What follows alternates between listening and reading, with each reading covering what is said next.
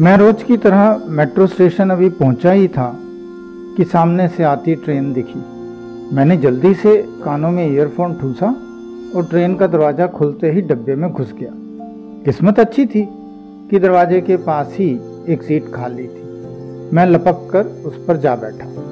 मेरे बैठते ही ट्रेन का दरवाज़ा बंद हुआ और ट्रेन सरपट गति से दौड़ पड़ी। इतमान से बैठने के बाद मैंने जब अपने आसपास बैठे लोगों को देखा तो पाया कि कुछ लोग या तो चुपचाप बैठे थे, या फिर मेरी तरह कान में ईयरफोन लगाए कुछ सुन रहे थे। कुछ नवयुवक मोबाइल पर गेम तो कुछ अपने मोबाइल पर फ़िल्म देख रहे थे।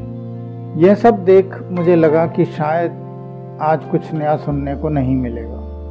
मेट्रो अगले स्टेशन पर रुकी तो दो नवयुवतियाँ आकर मेरी सीट के पास ही खड़ी हो गई। वह बहुत ही धीरे धीरे आपस में बात कर रही थी। उनकी बातें सुनकर मालूम हुआ कि एक का नाम रेखा और दूसरी का शोभना है। और कल ही शोभना का रिश्ता घर वालों ने उसकी मर्ज़ी के खिलाफ अपनी ही जाति के किसी लड़के से कर दिया है, जबकि वह किसी और जाति व धर्म के लड़के से प्यार करती है। लेकिन उसके काफ़ी बोलने और विरोध के बावजूद भी उसके घर वालों ने उसकी एक न सुनी। वह दोनों अब आगे क्या किया जाए, यह विचार कर रही थी इत्तेफाक से मेरी बगल में बैठे बुज़ुर्ग दंपति जैसे ही आने वाले स्टेशन पर उतरने के लिए उठे तो वह दोनों लपक कर उन सीटों पर बैठ गए। मुझे भी इत्मीनान हुआ कि अब यह दोनों कितनी भी धीरे धीरे बात क्यों ना करें, मुझे सुनाई तो पड़ ही जाएगा। शोभना बैठने के बाद रेखा से बोली, तू क्या कहती है? मुझे अब क्या करना चाहिए? यह सुनकर रेखा अनमने भाव से बोली, अब मैं क्या बोलूँ? ये तो तुम दोनों को ही सोचना है और फैसला करना है। वैसे मुझे नहीं लगता कि प्रवेश इतना हिम्मती लड़का है। यह सुन शोभना कुछ तीखे स्वर में बोली, बात अब हिम्मत की नहीं है। अब तो फैसले की है, या तो इधर या उधर। इसके जवाब में रेखा भी तीखे स्वर में बोली, मैडम, इधर या उधर जो भी करना है, वह सब प्रवेश पर निर्भर करता है। यह बात सुन शोभना झुंझलाते हुए बोली, वो तो ठीक है। लेकिन यार मैं सारी रात ठीक से सो नहीं सकी, पता है? रात को मैंने जब प्रवेश को ये सब बताया तो वह परेशान होने की बजाय बहुत ही इतमान से बोला कि मुझे सोचने का कुछ वक्त तो दो। बस उसकी बात सुनकर मेरे तन बदन में आग लग गई। ना चाहते हुए भी मैं उस पर बरस पड़ी कि यह वक्त सोचने का नहीं, फैसले करने का है। रेखा अपने चारों तरफ़ खड़े यात्रियों को देखते हुए बोली तू अपने परिवार का गुस्सा उस पर क्यों निकाल रही है? ये वक्त लड़ाई झगड़े का नहीं है। रेखा को ऐसे चारों तरफ़ देखते हुए देख, शोभना गुस्से में बोली, ऐसे चारों तरफ़ क्या देख रही है? कोई हमारी बातें नहीं सुन रहा है। और सुन भी लेगा तो क्या कर लेगा? हम अपनी पारिवारिक बातें कर रहे हैं। कोई आशिक की बातें नहीं कर रहे। और फिर एक लंबा सांस लेते हुए बोली, खैर, मैं मानती हूँ कि मेरी गलती है, लेकिन क्या करूँ? गुस्सा आएगा तो उसी पर तो निकालूँगी। साला मुझे तो ये समझ नहीं आता कि हम जाति और धर्म की इतनी दुहाई देते क्यों क्यों हम अपने बच्चों को अपनी झूठी आन बान शान की भेंट चढ़ाते हम क्यों नहीं समझते कि इंसानियत इन सबसे ऊपर होती है? मेरा क्या कसूर है कि मैं इस घर में और वो उस घर में पैदा हुआ? सिर्फ़ इस घर में पैदा होना ही तो कसूर है। अगर ऐसा नहीं होता तो हो सकता है हम एक ही जाति और धर्म के होते। रेखा, उसकी बात सुन ऐसे कंधे उचकाती है जैसे कहना चाह रही हो कि इस समय क्यों बेफजूल की बातें कर रही है। लेकिन वह यह बोली नहीं और अपने विचारों पर काबू पाते हुए बोली हाँ बात तो तू सही कह रही है, लेकिन अब जो हकीकत है वो है। इसमें ना तो तुम कुछ कर सकती हो और ना वो कुछ कर सकता है। तो इन बातों को छोड़कर अब जो हालात हैं उसके बारे में सोच। शोभना रेखा को देख सिर हिलाते हुए बोली, क्या सोचूं? वैसे तो वो बड़ी बड़ी बातें करता है और अब जब बात फैसले की आई है तो कह रहा है कि मुझे सोचने का कुछ समय दो। तू पागल हो गई है क्या? वो जो भी कह रहा है, सही तो कह रहा है। बिना सोचे समझे इतना बड़ा फैसला कैसे किया जा सकता है?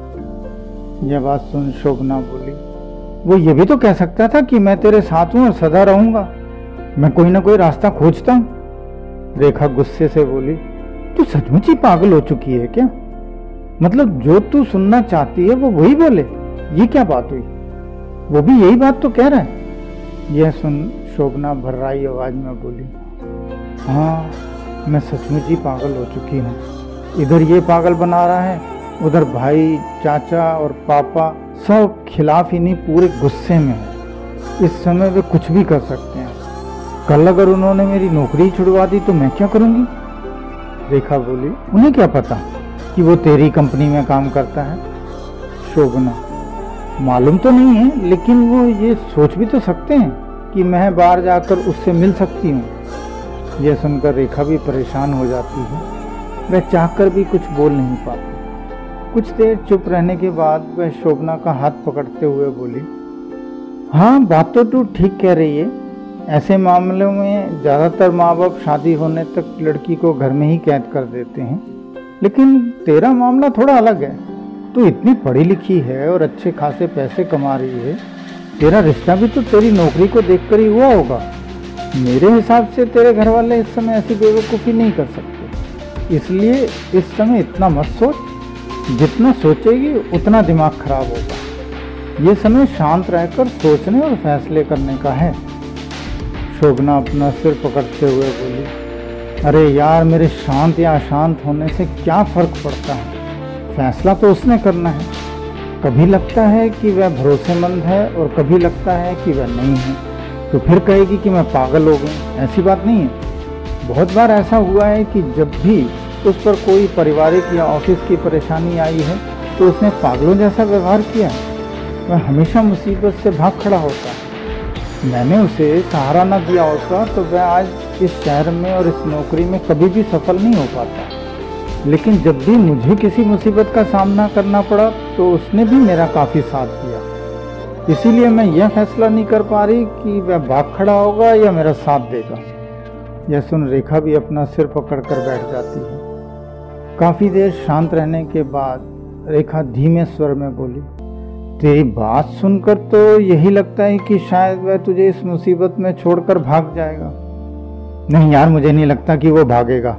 हम दोनों एक दूसरे से बहुत प्यार करते हैं। कभी तो उल्टा सोचती है, कभी सीधा। जब मैं कहती हूँ कि वह भाग जाएगा तो कहती है नहीं। और जब मैं कहती हूँ वो नहीं भागेगा तो कहती है वो भाग जाएगा।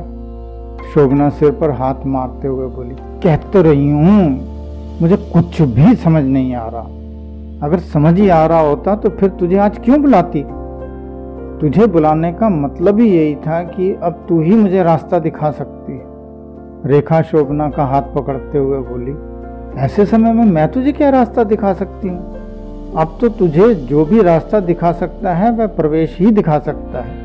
मैं तो यही कहूँगी, तू कोई भी जल्दबाजी मत कर, अभी समय है। प्रवेश के साथ भी ना तो लड़ाई कर, ना कोई ज़ोर ज़बरदस्ती कर। उससे प्यार से बातचीत कर और उसके फैसले का इंतज़ार कर। ज़बरदस्ती उससे कुछ भी करवाएगी तो बहुत बड़ी मुसीबत में फंस जाएगी। शोभना हैरान होते हुए बोली, वो कैसे? यह सुन रेखा धीमी आवाज़ में बोली, तेरे ज़ोर डालने पर वह ना चाहते हुए भी हाँ कर सकता है, लेकिन यदि उसकी मर्ज़ी ना हुई और वह रास्ते में ही तुझे छोड़कर भाग गया तो तू ना घर की रहेगी, ना घाट की। इसलिए उसकी दिल्ली राय से ही चल। चल अच्छा मेरा स्टेशन आने वाला है, मैं उतरती हूँ। मेरी बात का ध्यान रखना और फ़ोन पर मुझे सब बताती रहना, ठीक है? कहकर रेखा दरवाजे की ओर बढ़ जाती है। आने वाले स्टेशन की घोषणा सुन मुझे भी एहसास हुआ कि मैं भी अपने स्टेशन से चार स्टेशन आगे आ चुका हूँ। मैं जल्दी से उठकर रेखा के साथ ही दरवाजे से बाहर निकल जाता हूँ। आज मुझे कहानी तो मिली लेकिन अधूरी ही मिली। यह सोचते हुए मैं वापसी के लिए दूसरी तरफ़ के स्टेशन की ओर चल देता हूँ। वापस आते हुए मैं रास्ते भर अपनी यादाश्त में रेखा और शोभना का चेहरा बिठाता रहा, ताकि जब भी वह मुझे दोबारा मिलें तो मैं उन्हें पहचान पाऊँ।